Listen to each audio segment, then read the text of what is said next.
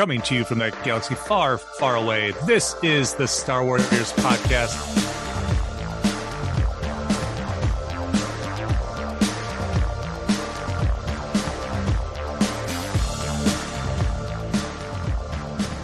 And tonight, this is Chris.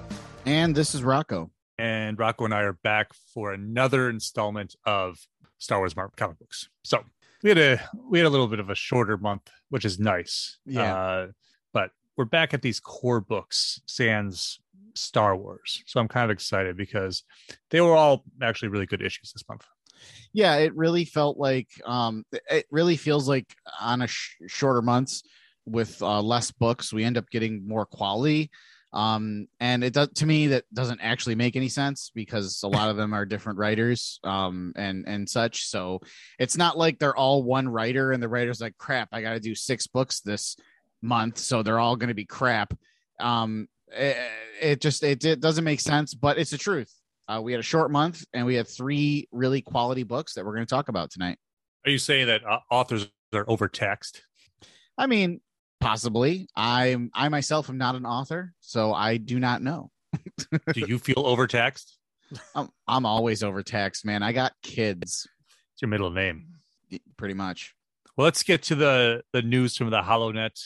Talk a little bit what's going on in the world of Star Wars. Uh, first up, Obi Wan Kenobi has been delayed for two Yeah. days.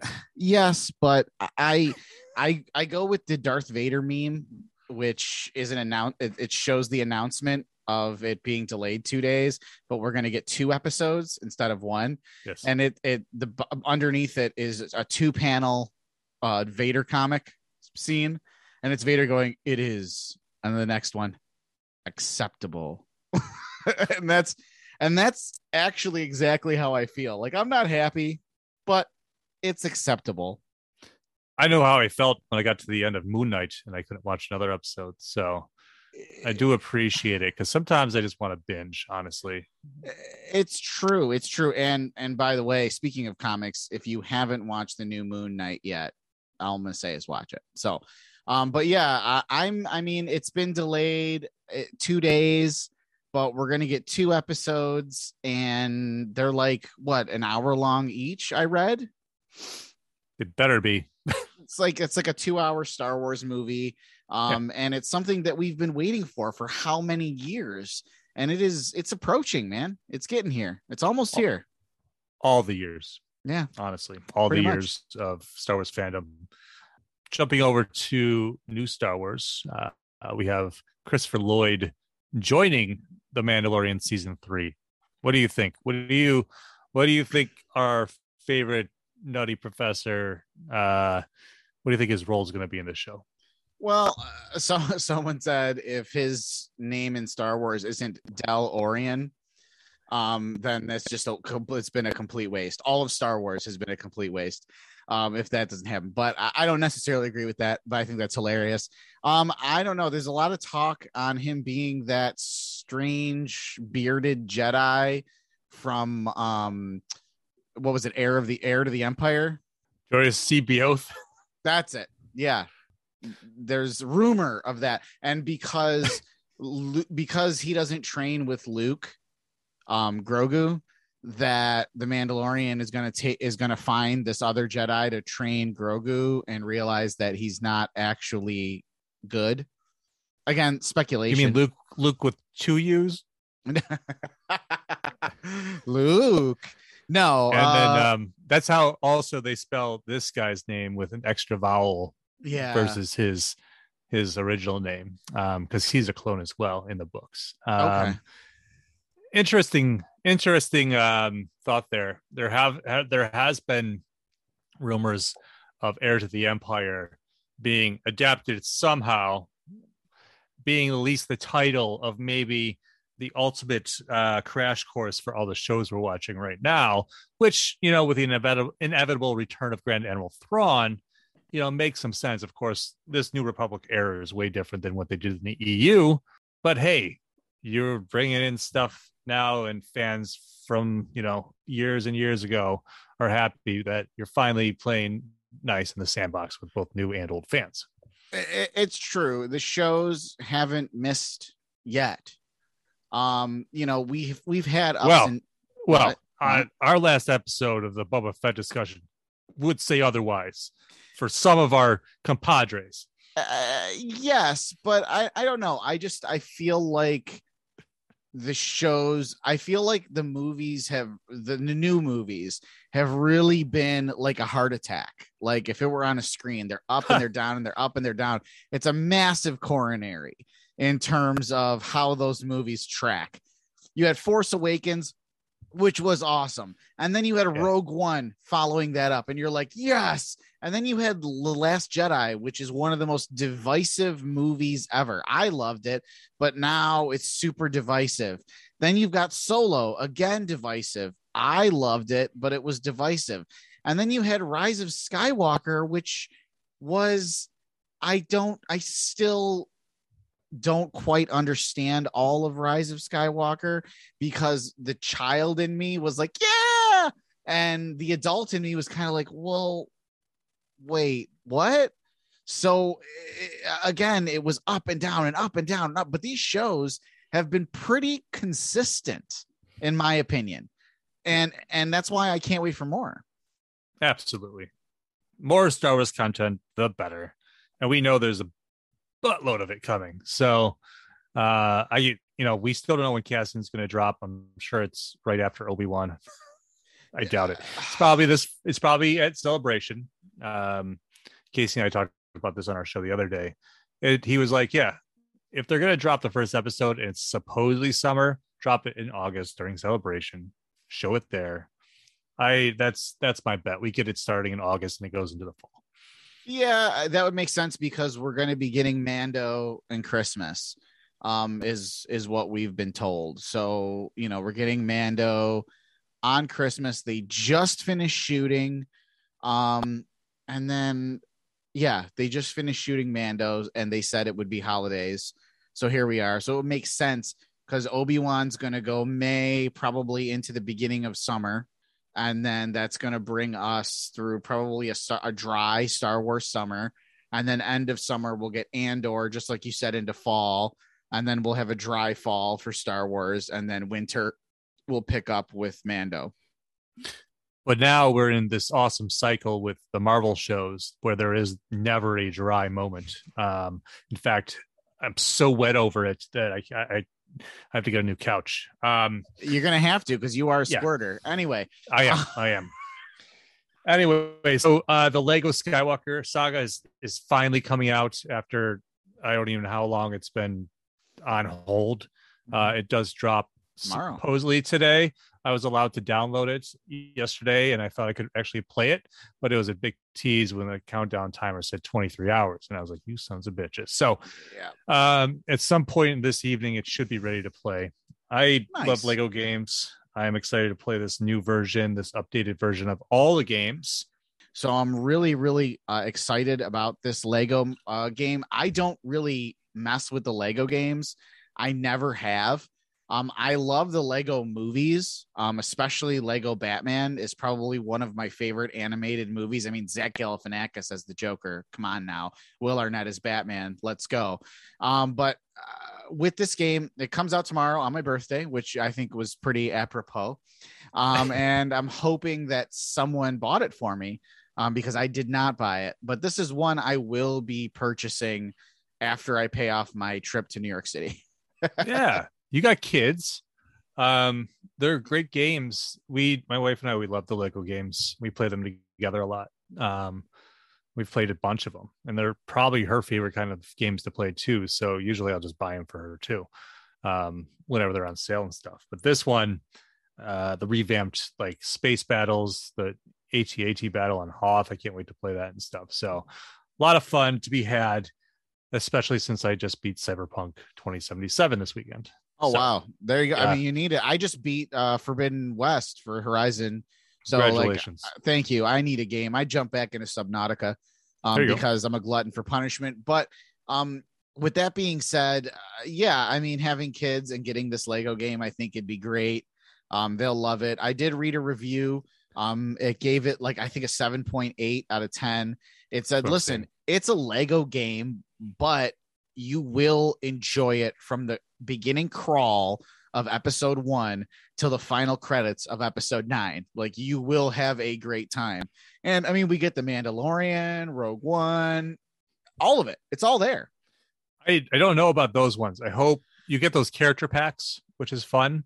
And I hope they do DLC for like those movies. That would be really awesome. Well, they did Um, say Mandalorian. I they yes. specifically said the Mandalorian. I paid for that character pack. Like you Oh. can you can buy the deluxe, like pay 10 bucks more and you get all the character packs. Oh. Like so that's what they are. There's like so many different characters, and they're doing one through nine, and they've only adapted one through seven. So they did, you know, they did the trilogy, and then they did the prequel, and then they did the all the, the collection, Mhm. and then when they released episode seven as a game by itself, Mhm. they never did eight and nine. So it'll be really fun to, to play through those. Okay. Yeah, if I do it, if I do it, I'm gonna have to do the Mandalorian for my son. I mean, obviously for myself, but my son is obsessed with the Macalorian. Um, he's only The two. Mandalorian. He's only two, so he'll just be like, "Daddy, I want to watch a Macalorian."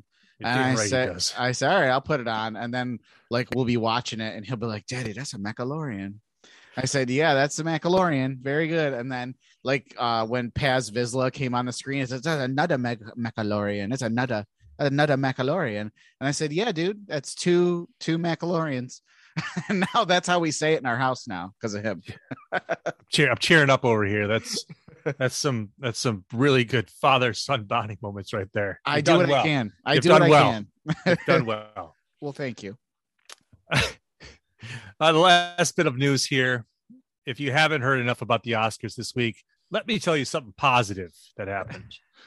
um, so, um, Troy Kotsur wins an Oscar for Best Supporting Actor, uh, CODA. So, Oh, Coda. Coda, Coda, Yes. right? Yep. So he's the first deaf actor to appear in Star Wars, and he created the sign language that the Tuskens used in The Mandalorian. I so that's amazing. I have not seen Coda, and the reason is is that I saw the trailer. I could barely get through it, and I knew it deserved an, all the Oscars just from the trailer. I don't know if you saw the trailer, but I cried like a weeping child. I cried through that trailer. I could not get through it. I thought if I watch that movie, I'm gonna have to go back to therapy. It's it's a it's a little it's a it's a high school girl whose entire family is deaf except for her and she's an amazing singer and she wants to go to college to pursue singing but her family cannot hear her. And so they don't understand her gift and they also need her to stay home because she's the only one that can hear. So she takes care of her whole family and it's that struggle. And there was a scene in the trailer where she's singing and she's singing beautifully and the whole crowd is standing up and giving her a standing ovation and her family's just sitting there and then it does it from their POV so you can't hear anything it's just silence and they're looking around really confused and it is so heartbreaking and I just like that's it. All I need is the trailer. I can't watch this movie. This dude deserves the Oscar. I didn't even see the movie, and the dude deserves the Oscar. Period. Awesome. Yes, it is I'm awesome. glad. I'm glad we can talk about something positive from the Oscars on this show. Yeah, I heard though this dude wanted to slap Chris Rock too. Really?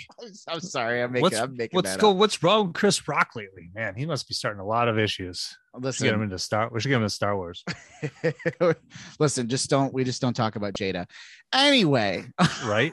yeah, yeah, Ugh. yeah, exactly. Out of your mouth. Out of your mouth, Rocco. I'm sorry. Out of your mouth. I keep her name out of my mouth.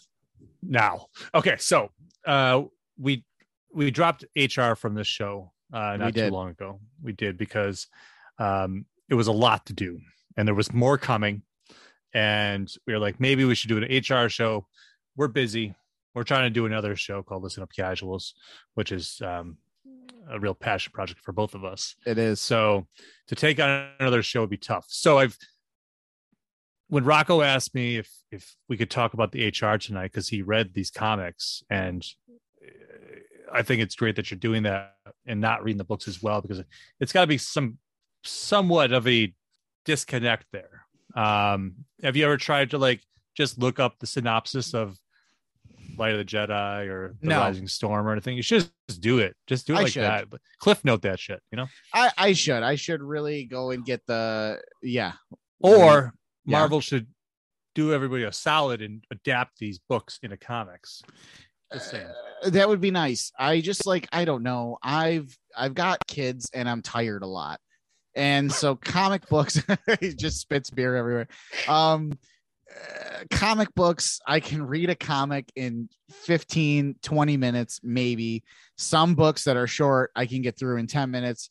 I love the artwork. There it's beautiful and I love comic books period. Um regular books they're just they just have words and I have to rely on my brain, and my brain ain't all that it's cracked up cracked up to be anymore. Um, No, you're right the first time. It's all it's crapped up to be, right? yeah, that's true. Um, no, but I read I read the High Republic comics because they are Star Wars comics and they're Marvel and Marvel Star Wars is quality. Period. It- it- it- there's nothing else to say. It's quality. If you don't like it, you're wrong, um, and that's fine. Um, but with with High Republic, I just wanted to kind of breeze through it quick. Um, so we we had High Republic proper, which was the story of Keeve Trennis, um, who was Padawan, who was just knighted. Um, and they were dealing with all different types of dark side um, creatures. And then they were dealing with a lot, a lot with the Nihil, the Nihil, the Ni- Ni- Nihal, Nihil, Nile. Nile, Nile. the Nile. It's not just a river in Egypt. Um, but anyway, you like that? See what I did there? It beat me to it. Um, so that broke off into something called Trail of Shadows. Um, and Trail of Shadows and High Republic kind of ebbed and flowed into each other. For instance, High Republic would reference, um, would directly reference Trail of Shadows, and Trail of Shadows obviously directly referenced High Republic. Um, Trail of Shadows was a murder mystery where you had a private investigator with a, a buddy cop with a Jedi, and they were investigating a murder. And um, the way the person was murdered connected to the High Republic comics and what was going on there. Then separately, you had the Eye of the Storm, which really followed more the Nihil, the Nile, um, and what was going on with them. All three have ended. And that's why I wanted to briefly talk about them. Yes. So, spoiler alert for anybody who's not read like read the Rising Storm. They attack the Nile attack the like this big celebration right on Coruscant or something. They, Uh, yes. uh, the fair, the the fair. I haven't read it, so they yes. there's a big there's a big attack. So how does that tie into where we're at at this point? Because as much as I want to avoid spoilers for the High Republic, it's going to happen. It's my choice not to follow it. Um, so I'm fine with that. I, I would rather know that it's being enjoyed, but Yes. how like when I stopped, what happens next? Do these books relate to that? so it all so in these comics the attack on the fair is referenced. We don't see anything about the attack of the on the fair. It is consistently referenced as a major event in all of the all three books. All three books um trail of shadows high republic proper and um eye of the storm all three reference this attack. But that's not the culmination of these books. Right. So the so the Marchion Ro book is not an origin story. No, Ooh, interesting. no. Um, in fact, I didn't really under I didn't really like the first one. Um, but I it, I knew it was only two books, so I was like, all right, I'm gonna get the second one, and it's just whatever. It's two books, not a big deal. The second one was very, very good, very good. You're not really familiar with that character to begin with. Not really. No, he's he's referenced often in High Republic, um, but uh, not a character I, I was familiar with. However, all three books really less Trail of Shadows because Trail of Shadows ended uh, like a month or two ago. Um, it's more Eye of the Storm and High Republic that directly, pretty much end in the same place, Interesting. which is the destruction of Starlight Beacon. Yes, I knew that happened. So that is where these books, that's where they, Starlight Beacon slams into the nearest planet um, after it is um, taken down, and the big mystery is how. What ha- how did how did this happen? Um, oh wow! And I mean, these books were up and down for me, but I think one in in the final book of High Republic, there is a scene where I believe it's Jedi Maru. Well, they're trying they're they're running through the station and they're trying to understand with all this destruction why the station hasn't split in half yet. and they they come into one of the areas of the the station starlight beacon and they just see the jedi maru and he's like in the center of it and he's literally using the force and it is tearing him in half as he is using the force to hold the whole station together wow. Um and it was incredible. Those panels those panels were first of all they were artistically freaking gorgeous. Um but secondly just like it was just wild to see the force used that way. And just that whole scene with um the marshal it was uh, it was awesome. Uh, the last books in this series were really great. So if you're in it stick with it it, it, it does get really good and i think when you meld all three books together you get something really great um, I so I really did enjoy it, but it took me a while. I had to really stick with these books. No, I, I absolutely agree that it must be really tough when the main chunk of the story is being told in novel form. Um, so yeah, I mean, this is this is the end of the phase. The new phase starts this fall. Um, so that'll be I don't know if it's phase three technically, or it's phase two. I'm not sure what, really what they're calling it, but yeah, it makes sense that they they they did a stop point. That's a huge tragedy. That's crazy. Yeah, and it was cool at the end of all three books. The final um book for all three all said the High Republic will be returning in the fall. So you knew that all three books had ended. Um, and I was good with that. I liked where they ended. I was happy with it, and now I, I'm looking forward to what comes next. Absolutely. And uh, when fall rolls around again, we will have to insert this uh, section back in again and and have you talk about it because you can keep me assessed on what's happening in the High Republic. I'll keep you abreast of all of it. Oh, now you just I oh thank you, buddy. all right, let's talk. Let's talk the comics for this month. We're gonna start with Aphra, Doctor Aphra, number nineteen. Yes, called Ascension. Uh, it's written by Alyssa Wong, art by Minkyu Jung, colors by Rachelle Rosenberg, and letters by Joe Caramagna. Yes, yes. Now I, I think I want to start here, which is your text message to me, which was, yeah. "Hey, Aphra was really good this month," and I read your text and I was like, I com- yes, it really was. And I remember I texted back like I was thinking the same thing. Like Aphra was really good this month. You've been listening to our show, um, which if you're listening to it now, most likely you've been listening to it since the beginning, I would hope. And if not, go back. Um, Aphra has been up and down and up and down. And sometimes we slam it and we bash it because it sucks. And sometimes it's just most really good. Yeah. But this this specific book, this was good. Aphra 19 was great because it was telling multiple stories about the same characters at the same time. And we got a really good backstory, I think. Yes. Characters that we care about. Yeah, we I, we didn't really hear about um, Lucky and Areola. Um, yeah, they weren't part of this. It just was Aphra and Sana, and then their their buddy their college friend who just kind of sucks. He's just a Sith wannabe. Um, and they're looking for. What are you talking it? about? Those girls are bullies. Oh yeah, I know, but they were the mean girls. Kind of, they're the mean fun girls. kind of bullies. Ah, I see.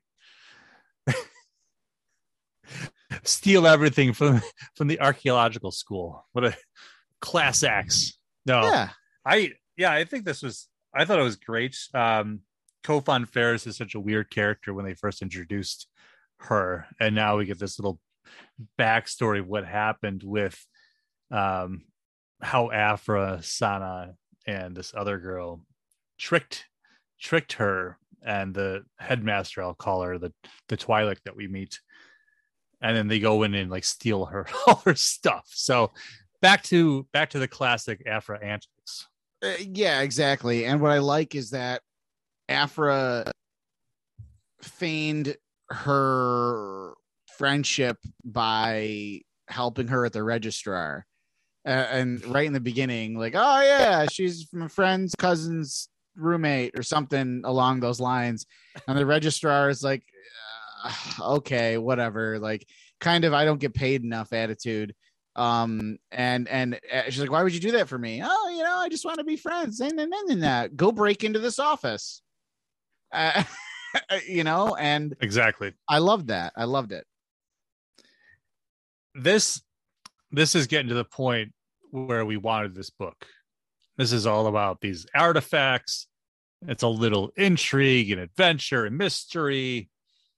And this ascend- ascendants, the hmm. ascendants, are something I'm really interested in because I wonder how this will tie back, where this will tie back to, and it better be the High Republic, as we've been speaking about over the past episodes. Yeah i i think that the ascendants and that ascendant technology i think is really cool because there were a people there were a bunch of people that weren't force users weren't highly force attuned that used technology to in essence fake the force. And i think that i think that that's really neat. Um something absolutely we, we haven't seen that in star wars um and i want them to pull on that thread more I want to know more about that. Like, I don't need Lucky and Areola. I don't care. Like, I listen to me. Listen to me. The writers of Aphra. I don't give a shit about Lucky. I have no choice. well, you don't have a choice. But the the writers of Dr. Aphra. I know you're longtime listeners of our show. I don't care about Lucky and Areola. Kill them off. Kill. Them. I don't care. Kill them off. Okay.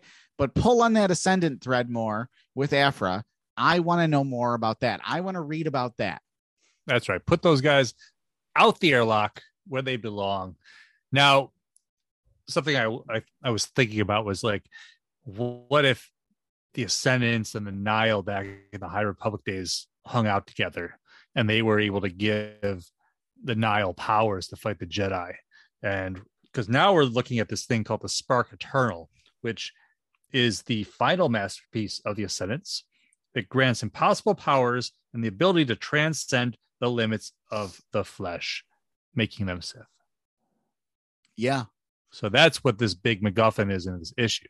It's like the ultimate piece of uh, Senate technology, and we're we're finding out it's just existing in this sanctum under what is this? What university is this? I wrote this down.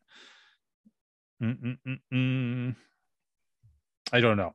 Anyways, I had it written down. It's gonna be all smart and stuff. That's okay. That's okay. Oh, um, oh, University of, of Barleth. That's it. That's right. Now, was that college? Is that on Coruscant? Where, or is it's it on Barleth? Barleth? Duh. Stupid question. What? A Barleth? No, no. Barleth could be a town. It could be. Yeah. You know, maybe it's a community college. Right. Right. I Who mean, knows? I wish I had archaeological uh, archaeology at my community college. I know. I would dress as Indiana Jones every day. It belongs in a museum.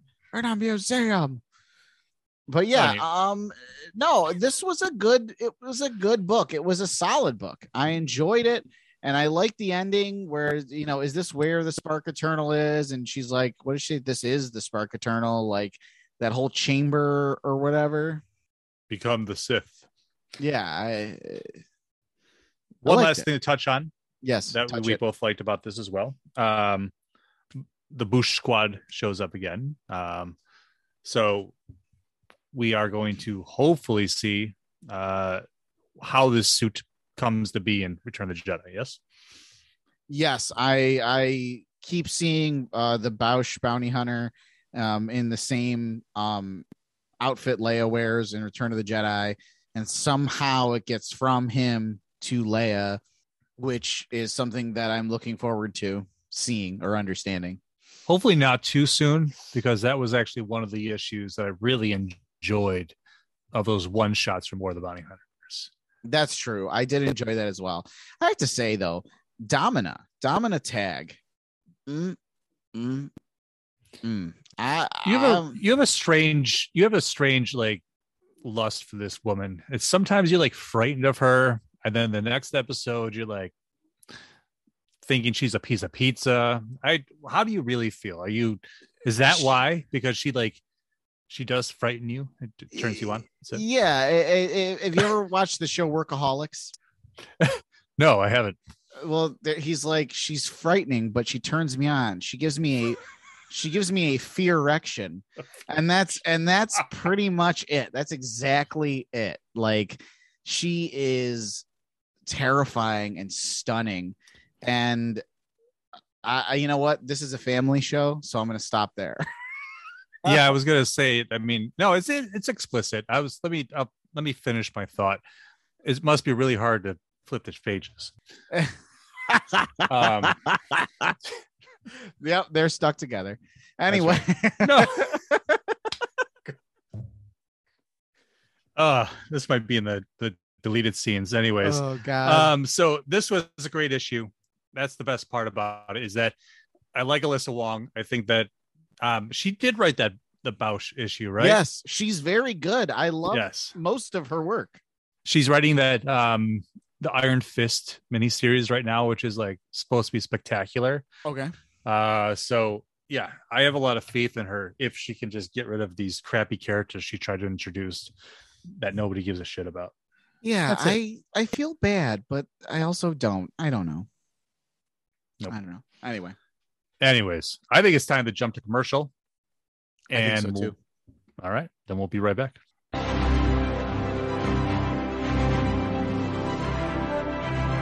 DFAT Comics is the publishing branch of don't forget a Don'tForgetATowel.com, the only place to travel geekly. Focusing on creator owned and independent titles like Hollowed, Pursuit of Plastic, and Fairy, and many more. DFAT Comics will be a mix of genres appealing to every kind of reader. Join the new source of comic book entertainment with DFAT Comics. Hey, come take a seat at the campfire. You're not the only one who joins. I've got friends that come over sometimes, too. We talk about a ton of interesting things from geek culture. Then we cover some conspiracies or philosophical thoughts or monsters, you know? We talked about Bigfoot in one episode. It's a lot of fun, so come join me at the Campfire Chats, a DFAT entertainment podcast hosted on Spotify and other fine places you find podcasts. welcome back to Star Warriors Marvel Comics Edition. Um, you got myself, Rocco, here, and this is chris and we are um, back talking about March's um, uh, offerings. Uh, we got three books. Um, we've already gone over Aphra. If you've been paying attention, um, we're now going to break into Bounty Hunters number twenty-one. all right it's called the corellia gambit it's written by Ethan Sacks art by paolo villanelli colors by brian valenza and letters by Travis Lanham so what did you think about this uh this month's book bud it it's gone back to the action porn. Almost every panel was full on action. And that is what i've grown to expect from bounty hunters and that's what i like about it. Um it's really just a shoot 'em up. Um you know if you want a fa- it's like it's like a fast paced action movie.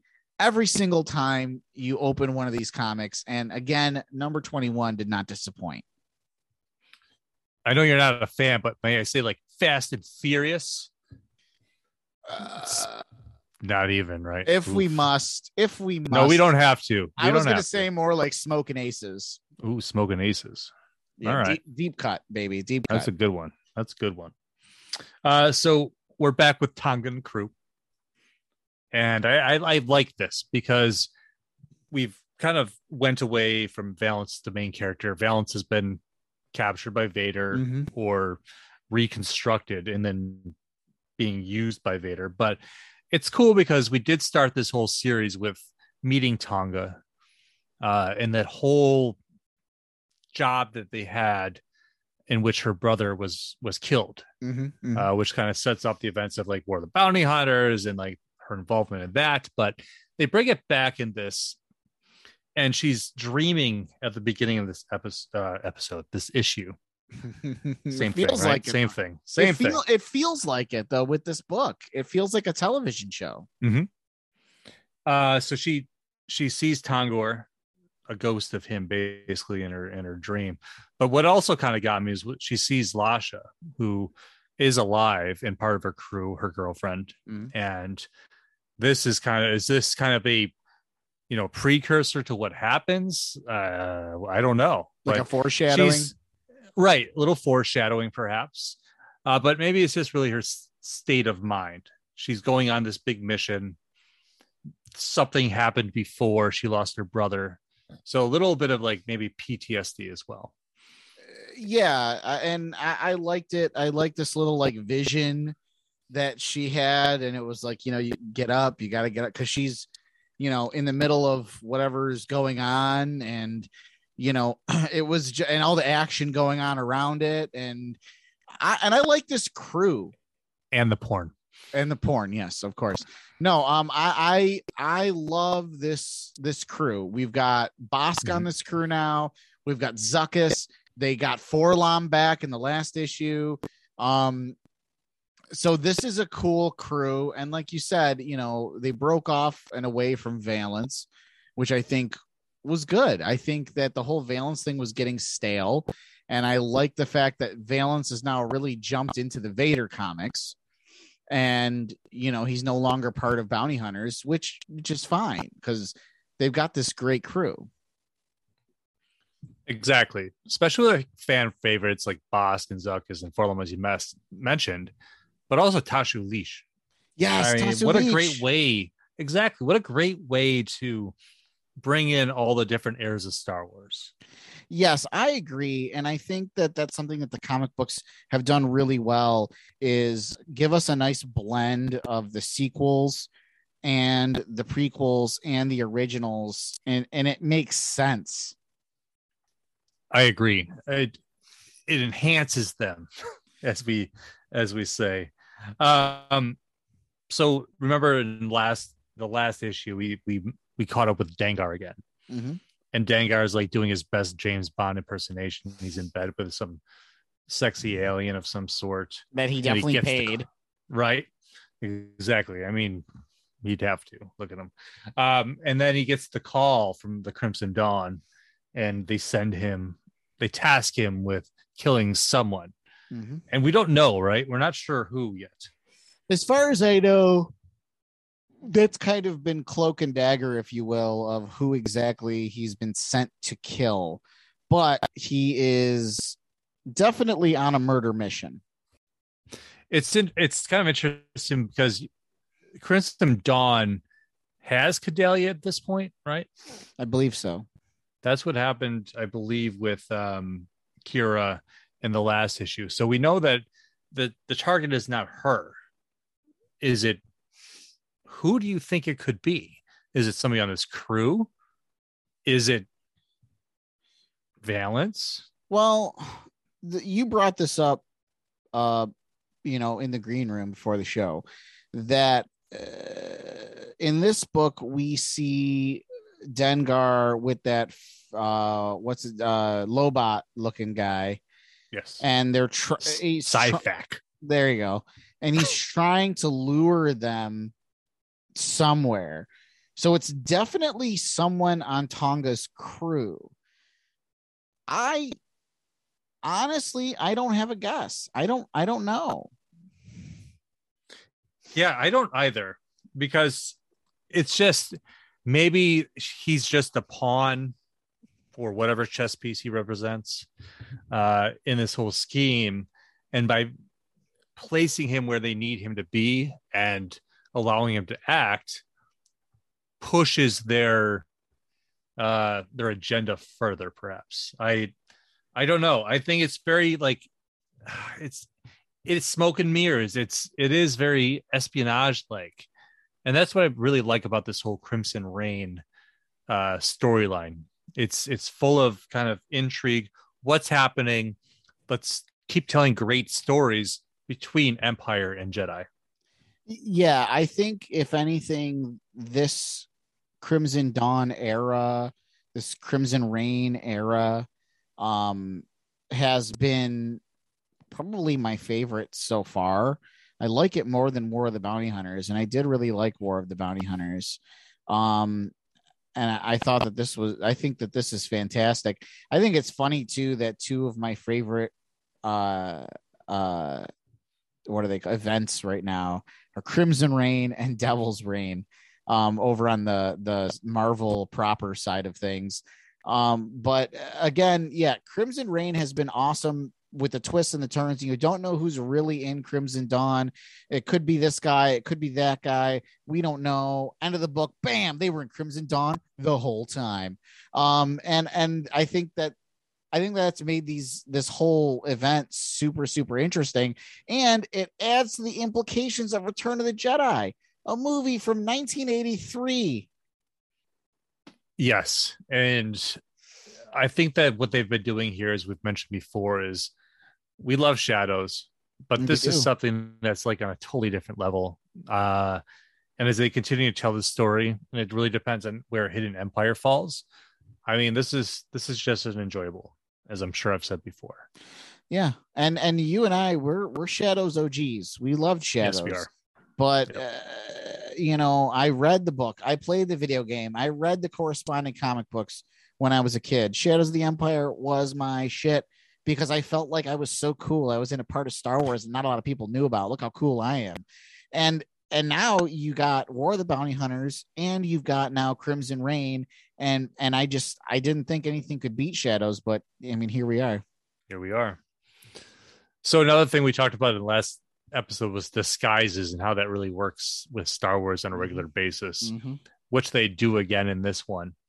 Uh, so they take, um, so we do meet Lady Proxima from Solo, which is another nice tie into the other Disney movies. Mhm. And um, so they're in Coronet City, and Coronet City is controlled by uh, Vukorah, who we know is Crimson Dawn.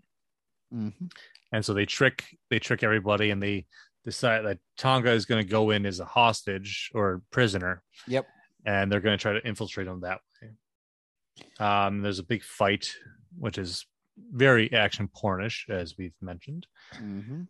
Uh, and then in the end, they are actually able to uh, hit Vukorah with a tranquilizer and escape. So that's where we leave our our heroes at the end of the book. Yes, and again, you know, it it felt very Return of the Jedi with them bringing in Chewbacca. You know, that's the feeling I got from it, and and what I'm being reminded of. Um, Chewbacca gets brought in twice in those movies. In New Hope, he's a prisoner oh yeah, Han and Luke in the stormtrooper disguises, and then he's poor Chewie. right. I mean, what costume would fit that Wookiee, anyways? Honestly, so Yeah, kind of makes sense. Didn't they do that in War of the Bounty Hunters as well? And I think so. Fire. I don't know. I think so. Yeah, I think didn't uh, I think Boba Fett singed his his fur there with with the, some fire or something like that. But Action either way, porn. poor Chewie. yeah, poor Chewie. His his planet's already ravaged by the Empire. Just he's thrown into a a mud pit and Mimbian or whatever it's called. So Mimban, Mim, Minban, yeah, Mimban. yeah, Yeah, tomato, love that. tomato. I love that. I I love I, tangentially speaking. I I love the fact that you know they they kept that story of Han and Chewie meeting as Chewie's enslaved, um, and and Han frees him, and the whole life debt thing. I really really loved that scene. Was very heartwarming for being a longtime Star Wars fan. But anyway, back to the comics. Being a longtime Star Wars fan, I was kind of disappointed that Black Chrysanthemum didn't give a life debt to Bubba Fett in that show. Yeah, Makes no sense. maybe it was discussed off camera. Perhaps, perhaps, perhaps they're like, here, me back to tank, Sue back to tank.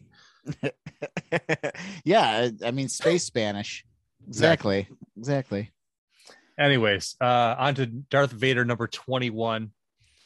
It's called Return of the Handmaiden, uh, written by Greg Pak, art by Raffaele Ienco, colors by Alex Sinclair, and inks. I'm sorry, letters by Joe Caramagna.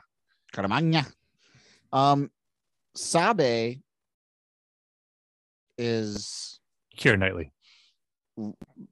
and she is relentless. She is relentless. She is not going to be happy until Vader's helmet is on her mantle, if she has a mantle. I'm sure she does She has to have a mantle. Somewhere. Yeah, somewhere. but she No. she wants Vader dead. So much so that how does she capture Ochi and Admin Moore? It's such a it's such a crazy thing. Like she's like, I've captured you. I'm Crimson Dawn. We're all Crimson Dawn, but I'm the boss. I'm Tony Danza. and she and she um she is the one that planted the list too. Yes. and i love in this book that they said well wait a minute there were fake names of crimson dawn but there were also real crimson dawn people on that list. And she goes yeah sometimes good organizations need a little house cleaning. And it it was just like you know i'm paraphrasing but i was just like oh shit. Like that was a mass execution. I mean, geez, when Vader went into that room and just started systematically executing people in the room, and and the Emperor was like, half of your list was correct. half your list. He's so wasn't. happy about it. He's Yeah. like, whatever. He doesn't care. He, It's chaos. Vader is like his prize fighting dog. He's just happy when he sees it kill something. The farther he goes down that path, the better. And every time he questions it, which we've seen over the last year or so of comics, and now he's back in the fold, like the grasp of the Emperor, before he goes back to Anakin Skywalker from Return of the Jedi. exactly exactly. And of course this book is no different um and yeah so sabe so okay. What happens next We uh we meet up with the Assassin's Guild again, which is a neat little crew of like a Trandoshan named Tonka. that's not much right different.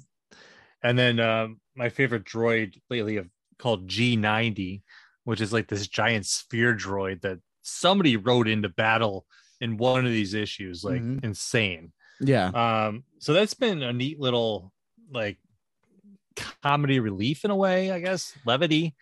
Um, until Vader like chops G90 in half and I start crying when I'm reading this comic. well i like too that there's a group of them that like look at vader as this hero. Like he is a hero to them because he killed crimson dawn on their planet. And like he's just this big hero. And i like that because i feel like that plays into what's left of anakin because let's anakin was so extra and he loved to be the hero that swung in like the goddamn count of monte cristo and and save the day. And i think that little piece of anakin that's in vader is like you think i'm a hero? That's right because i am a hero. Okay? I am a hero. Last And I- action hero. yeah and i i love that. I love that little like that that whole thing. So that that's cool. And then we have ochi as usual being the pathetic thing that he is yeah so I, I a little confusion in this this issue because it it makes you think that Vader has known that Ochi is Crimson Dawn for the longest time but then he makes this statement like if you were Crimson Dawn I would have known. Um so I'm left kind of questioning like is his is his affiliation with Crimson Dawn still a secret to Vader? Because when at the end when Vader like grabs that pin and puts it on himself, does he have the understanding that Ochi is Crimson Dawn and that his infiltration now with Crimson Dawn is going to be even easier because he can like move with these guys now. Do you know what I'm saying? yeah it was it was a bit ambiguous at the end Yeah. and, and maybe it was done on purpose i'm not sure but the way i understood it is and again i could be wrong because i'm still struggling with it is that he always knew and i i had this feeling that he always knew ochi was in crimson dawn and he was going to give ochi enough rope to hang himself Yeah. Um, and then when the moment was right, Vader was going to use Ochi to infiltrate Crimson Dawn. And I think that's what's happening. I think, like you said previously, the whole triple agent kind of thing, Mhm. where Ochi ends up being a triple agent. Um, and I think that that's pretty cool. Um, and then you've got, but then Vader says, I am the Dawn. It's it's very strange to me because it in the comic it makes you think that he realizes Ochi's betrayal. yes. And then it's like Ochi escapes to Naboo hmm and Vader asks, Were you fouled? And then he's like, Are you kidding me? I'm Ochi of Bestoon. Yeah. and then Vader blows up his ship. You know, so there's like this. I think Vader's too smart to not know, and that we're gonna see him pull Ochi back to his side again. Because how does Ochi still work for the Emperor in the sequels if he doesn't have the favor of them still? So Ochi is Ochi's a squirming little vile worm, right? He is. So he's gonna he's gonna go back and he's gonna flip flop back and forth wherever the wherever the his interests lie. Whoever's gonna like not kill him. So I imagine that he that the situation that we have now is Vader. Oh, now I'm now I can Sam Crimson Dawn. I'm gonna move with you through these ranks, and then we're gonna kill everybody. But you know what I also thought that that might be crazy is that the whole lightsaber battle with Qi'ra was for show. That Vader is the closest one to the Emperor, and Qi'ra wants the Emperor dead because that's what her master had taught her. And that Vader, maybe Vader is not just maybe Vader is Qi'ra's new master after Maul went crazy. Vader found Qi'ra and they continued Crimson Dawn in order to destroy the Emperor. And what better way and what better person to be the top of Crimson Dawn than Vader himself? Because the way he can operate and the fact that Vader will kill anyone for sneezing incorrectly. And, you know, uh, am I, I- mean, I feel like a flat Nabooer right now. Um, that Naboo is flat, you know, that that's I'm over here shaking my head like, yeah, that's a great idea. Um, yeah, I could see that. Absolutely. Why or not? I'm, or I'm wrong. Does Crimson Dawn represent order? Maybe. Is Palpatine chaos I mean, or yes. order? He, Palpatine thinks he's order. right, exactly. And, And, Vader has Vader has proven otherwise through these issues and realized otherwise that his idea of order can only be achieved if he's top dog. yes. And I, and I think that Vader knows that of himself. I think he's also deluded, but not to the level of where the Emperor is. Um, Hmm. and I think that there is, you know, a possibility that Maul Maul at we still don't know what happened. Right. We leave Maul in the Clone Wars as the leader of Crimson Dawn and on Mandalore and he had he is the the ruler of Mandalore through combat with the dark saber. We don't come back to Maul until season 2 of the Rebels of Rebels or yeah, season 2 of Rebels and he is a crazy old coot who's living on this weird planet with a Sith weapon. In between these time periods, something happened to Maul where he was no longer in charge of Crimson Dawn and Qi'ra is in charge. But is Qi'ra in charge or is Qi'ra still first lieutenant? She seems to be in charge. Maybe Vader told her, You're in charge. She's the only one that knows. Figurehead. Yeah, who knows? I don't know. Qi'ra seems to know a lot of things. That's a that's a great hypothesis, honestly. I never thought about that. I didn't think about it till this comic. Yeah. That is interesting. I mean, why is he so brazen about the fact that he can put that pin on? I mean, yeah, maybe this is all orchestrated by him once Maul was By out of the way. Or or Hmm. he pushed or he's the one who pushed Maul out of the way. right. Ooh, we need that cartoon We did. after this after this comic series because I'm sure that they re- will reveal something along like if they're going to reveal something like that, it's going to happen. Yeah. Here, and then they'll go from there with the lore. Yeah. Um. One one other thing is I I did like the involvement of Dark Troopers in this issue. I thought that was amazing. Um, Yes, I I like anytime that they're around. they're there pre Return of the Jedi, even. Yep. So, where's our Kyle Katarn story? When's that going to happen? Is it going to happen? Kyle Katarn will return. You think so? I think so.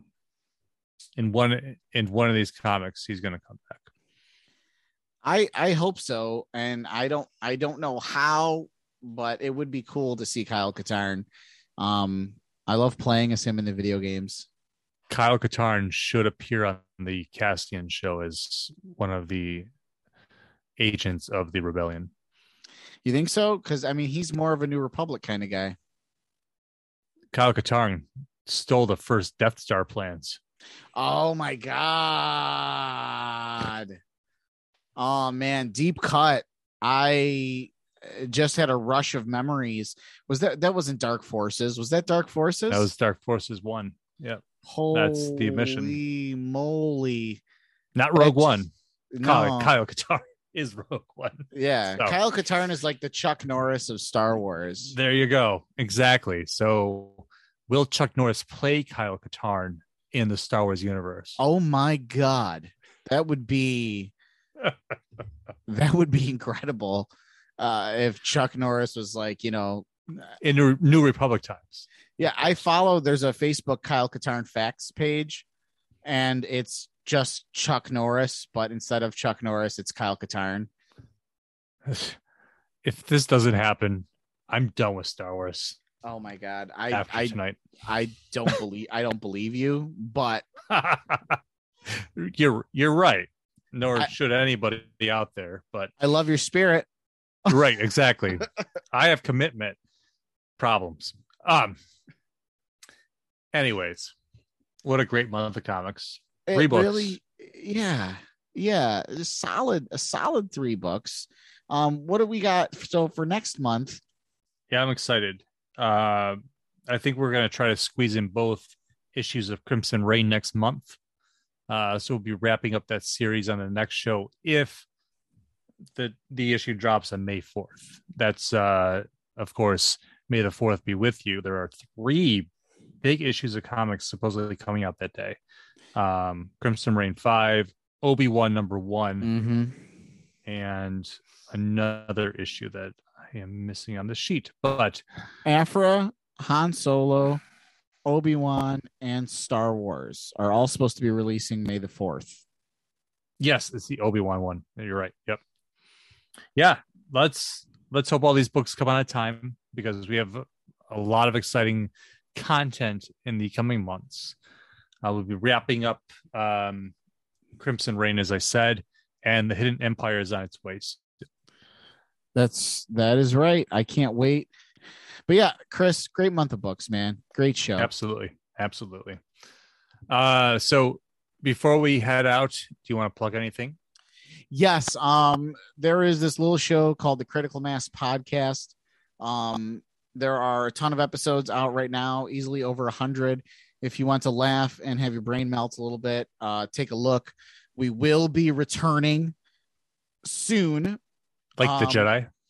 Yes, just like the Jedi, but with far less brain cells. Um, we are coming back. I don't know when, but we'll come be coming back soon with a whole new look. We're pa- we're just painting over everything, um, like my grandparents did. Don't you have an audio show? How do you do visuals with that? I I don't know. Um, we I ask the hard questions on this show. it yes. I, I well, we do. We have a new. We have a TikTok. Um, so check us out there uh, at Critical Mass Podcast on TikTok.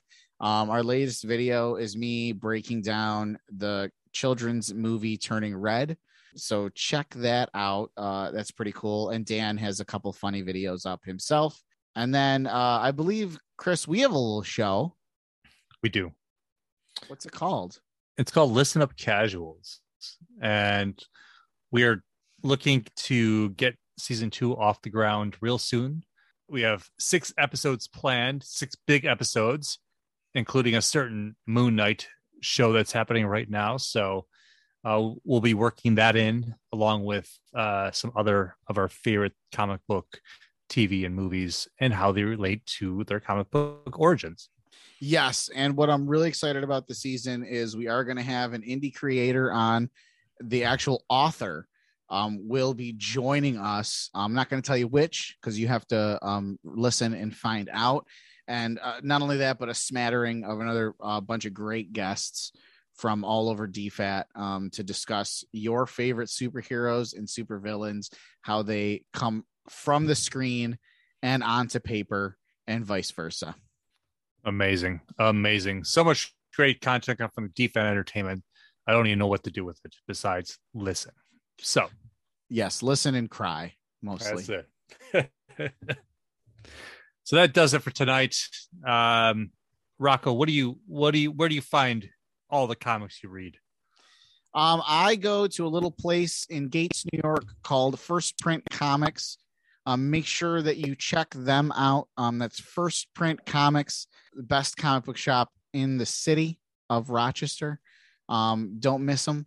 And uh, also make sure that wherever you live, you are supporting your local comic shop. Get out of Barnes and Noble, get out of Walden Books if that even exists anymore. I don't even know or you know what is the other one borders books or doesn't exist. Amazon brick and mortar. Who knows? yeah anymore? no none of that you go to your local comic shop you go to a place where you talk to the owner that's what i do and you buy all your comics from them that's what you should do You're damn straight. And for everybody out there listening, may the force be with you. bye everyone